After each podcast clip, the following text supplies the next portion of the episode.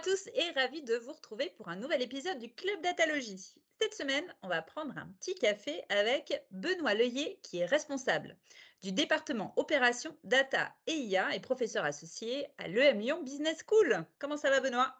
Bonjour à tous. Eh ben, ça va très bien. Merci pour l'invitation. Très heureux d'être avec euh, toi aujourd'hui. Bah, écoute, plaisir partagé. Je suis vraiment hyper contente de t'avoir avec nous aujourd'hui.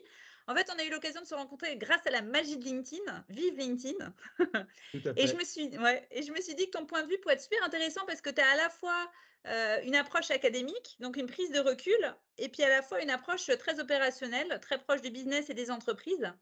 Et donc, je me suis dit que ton, ton angle de vue pouvait être particulièrement euh, intéressant. Et c'est pour ça que je t'ai soumis un sujet. Chief Data Officer, quelle posture pour optimiser le développement de la culture data dans votre organisation? Vous avez deux heures. je blague, je blague. Un vrai, un vrai sujet. c'est ça. Est-ce que tu relèves le défi? Eh bien, avec plaisir, on va essayer en tout cas. Ouf, ça va. On est bien, on est bien.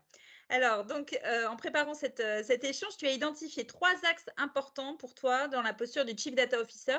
Je te propose qu'on commence par la première, pour toi, ce qui est important, c'est avant, tout qu'il soit un médiateur. Est-ce que tu peux nous en dire plus? Alors, tout à fait. Effectivement, donc, du coup, cette place de Chief Data Officer, euh, le premier rôle, un des premiers rôles en tout cas que va avoir cette personne-là, c'est d'avoir ce rôle de traducteur, de rendre accessible finalement euh, ce dont parlent les deux, les parties prenantes euh, qu'on va avoir avec nous, qui sont principalement l'équipe data, l'équipe tech, et puis les équipes métiers qui vont parler de leur métier, de leur business, de ce qu'ils vont euh, appliquer au, quotidien, euh, de manière très opérationnelle la plupart du temps en plus. Et donc du coup, c'est quelque part de rendre accessible et de traduire et de créer finalement un, tunnel entre les deux pour faire comprendre que euh, bah, finalement la data, la donnée telle qu'on l'entend aujourd'hui, n'est pas un sujet tech ou un sujet IT, ça l'est parce qu'on va utiliser des outils, des architectures et des infrastructures qui vont aller derrière. Euh, mais avant tout, le contenu et le cœur du sujet de la data, c'est bien un sujet métier, puisqu'on l'utilise pour prendre des décisions dans les organisations. Et donc, du coup, quelque part. C'est au service, en fait. Hein. C'est savoir que c'est au service, c'est pas, mm, mm. pas une fin en soi. Et donc, du coup, bah, c'est essentiel de faire comprendre cet élément-là qui va être crucial, de changer ce paradigme dans lequel on est aujourd'hui, euh, qui est que euh, dès qu'on parle de data, c'est pas moi, c'est la tech. Donc merci d'aller voir euh, le service en charge. Et bien non, non, en fait, le vrai sujet, c'est de former aussi et d'acculturer quelque part bah, l'ensemble des acteurs qui sont impliqués pour bien faire comprendre que la data, bah, c'est un sujet métier, puisque c'est eux-mêmes qui vont l'utiliser pour prendre les décisions. Donc en fait, c'est vraiment une place de, sachant, pas forcément expert, hein, qui va porter cette interaction et ce regard finalement sur ces deux équipes-là. Et puis, bah, concrètement, concrètement, qui va être capable de comprendre ce qu'on lui raconte d'un point de vue métier, euh, donc d'un sujet opérationnel, et puis d'un point de vue technique, d'un point de vue euh, très euh, IT, très infrastructure. pas forcément quelqu'un qui sait développer ou déployer ou, ou construire. Alors c'est bien, c'est pratique parce que d'avoir su manipuler et jouer avec, euh, c'est quand même un vrai avantage et une vraie compétence. Euh, mais quelqu'un qui sait identifier ce qui se cache derrière, ce qu'il y a derrière, tout ce qu'on lui raconte. Et donc, du coup, ça veut dire quelqu'un qui est capable de challenger ces deux parties, de challenger des résultats, de challenger des propositions, des méthodes, euh, et, de rebondir, de proposer des idées, d'associer et de pousser un petit peu dans cette démarche-là. C'est hyper intéressant ce que tu dis d'être capable finalement de challenger, de challenger des deux côtés, quoi, de, euh, euh, de, pousser, de pousser un peu plus loin, de, en fait, finalement, au final, de permettre de mieux connecter parce que de mieux comprendre. Et du fait. Euh, et, créer ce lien justement, et d'ailleurs c'est le second axe que tu as, que tu as identifié dans la posture de notre Chief Data Officer qui, qui favorise la culture data dans l'organisation, c'est justement celui d'être un intermédiaire.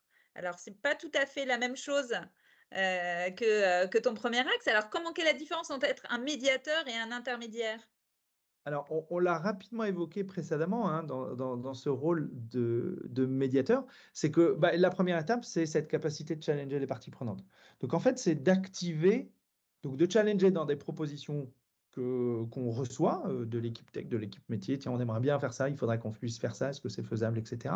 Mais c'est aussi finalement d'activer les deux parties quand on en a besoin sur un projet, sur, un, sur une question, sur, euh, sur une capacité de faire, de se dire, je pense qu'il faut aller activer tel acteur, tel service, tel contenu ou tel outil parce que, à mon avis, là, on va en avoir besoin. Et donc, finalement, c'est ce rôle euh, de, de, constructeur, de coordinateur, de redonner la place aux interactions inter-équipes pour pouvoir justement faciliter, je reprends mon, mon, rôle de médiateur et ma casquette de médiateur, faciliter les discussions et les échanges, mais aussi être capable de pousser les gens à identifier de quoi on va avoir besoin et comment est-ce qu'on va pouvoir activer bah, du coup tel rôle, telle fonction, tel métier, tel acteur, tel outil, etc.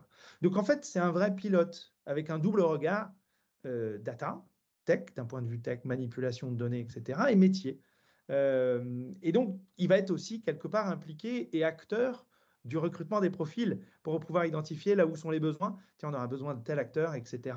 Pour pouvoir. Où sont les trous dans la raquette euh, Exactement. Hmm. Et donc, du coup, pour pouvoir euh, vraiment participer à la, à, à, la montée en compétence des différentes équipes, métiers et data, si, si on parle de, de, de, de, ces deux principales équipes, hein, et d'apporter son point de vue et son regard de monter en compétence pour pouvoir vraiment, comme tu le disais, identifier les trous dans la raquette et les compléter. Ça, se, joue, ça se joue qu'en interne de l'entreprise ou ça se joue aussi en relation avec l'externe? Alors, ça se joue dans un premier temps.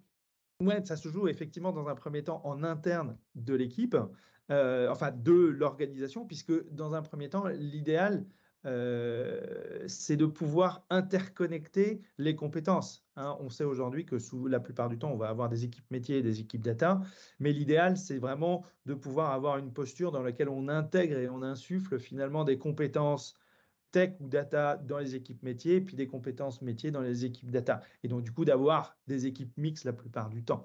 Alors, c'est un, idéal, évidemment, oh, j'en suis, j'en ai bien conscience et je suis bien d'accord. Euh, mais le rôle aussi de, cet acteur, euh, finalement, en tant qu'intermédiaire, c'est d'être un intermédiaire aussi vis-à-vis de l'extérieur.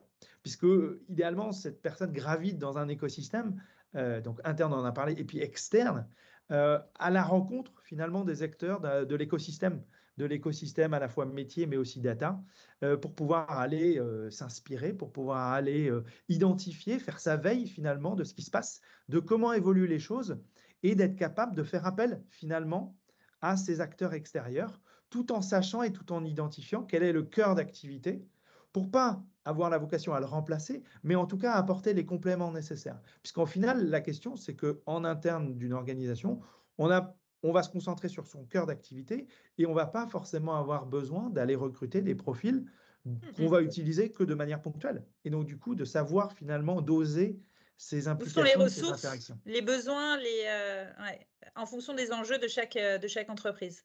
Tout à fait. Très bien. Et enfin, après être donc un médiateur, un intermédiaire. Il y, a un, troisième et dernier axe que tu as identifié dans cette euh, posture de Chief Data Officer qui favorise la culture data dans, son organisation, c'est être un démystificateur. Alors, qu'est-ce que tu veux dire par démystificateur? Bah, En fait, euh, ce, rôle, on, va, il, va, prendre aussi un pas de recul quelque part euh, de, cette position opérationnelle parce qu'il va être le garant et le porteur d'une vision stratégique. Euh, c'est-à-dire qu'il va être capable finalement de construire qu'est-ce qu'on est capable de faire, pourquoi on est capable de faire, comment est-ce qu'on va l'aligner pardon, avec la stratégie de l'organisation et qu'est-ce qu'on va porter auprès du CODIR et auprès de la direction et auprès de la stratégie globale en fait de l'organisation. Donc en fait, on va être un représentant en tant que, en tant que Chief Data Officer euh, de ce qui est faisable, de ce qu'on peut faire, de ce qu'on ne peut pas faire, de ce qui serait pertinent de faire euh, et finalement d'être garant de, euh, des profils et des ressources que l'on a dans ces différentes équipes euh, pour, pour, vraiment. Un réalisme, en fait, non? Il y a un côté euh, être conscient de la, la, vérité de la vraie vie, quoi. et puis de positionner finalement ce qu'on est capable, ce qu'on a envie de faire, parce que c'est toujours ce qu'on est capable, ce qu'on a envie et ce qu'on peut faire dans la réalité. donc, quelque part, c'est vraiment d'un point de vue opérationnel, comment on peut dérouler les choses et qu'est-ce qu'on peut mettre en place là tout de suite, d'un point de vue aussi industriel. Euh, quelque part vraiment euh, de le déployer complètement au niveau organisationnel, mais aussi d'être capable de différencier bah, cette capacité de se dire, bah, tiens, je vais venir explorer, je vais venir tester ce que j'ai pas encore euh, avoir pu tester, euh, en jouant avec des données, en jouant avec des outils, en jouant avec, tiens, euh, de croiser des données métiers qu'on n'avait pas eu l'occasion de croiser jusqu'à présent. En tout cas, s'intéresser finalement d'un point de vue exploratoire à ce qui est à qu'on pourrait faire. Intéressant, ce qu'on, qui est des fois un peu de l'ordre de l'intuition. Qui peut nous ouvrir des, portes et des opportunités euh, à la fois en termes de collaboration, de partenariat, de business, de, de métier ou d'optimisation interne, hein, de process, de, solutions et, euh, et, de ce qu'on est finalement en, capacité de déployer. Ça veut dire qu'il y, a ce côté euh, exploratoire. En fait, il faut l'expliciter comme tel. Ça, c'est de l'exploratoire, ça, c'est de l'opérationnel, c'est ça? C'est ça le côté aussi démystifié. C'est Voilà ce qu'on attend derrière, en fait. Soyons, c'est ça? Soyons honnêtes et, donnons-nous à voir aussi ce qui est faisable des deux points de vue, sans trop finalement se laisser happer par la magie des, des, nouvelles technologies et de ce que d'autres sont capables de faire, qui demandent souvent de l'investissement, du travail, des ressources, etc., et qu'on ne voit pas la plupart du temps.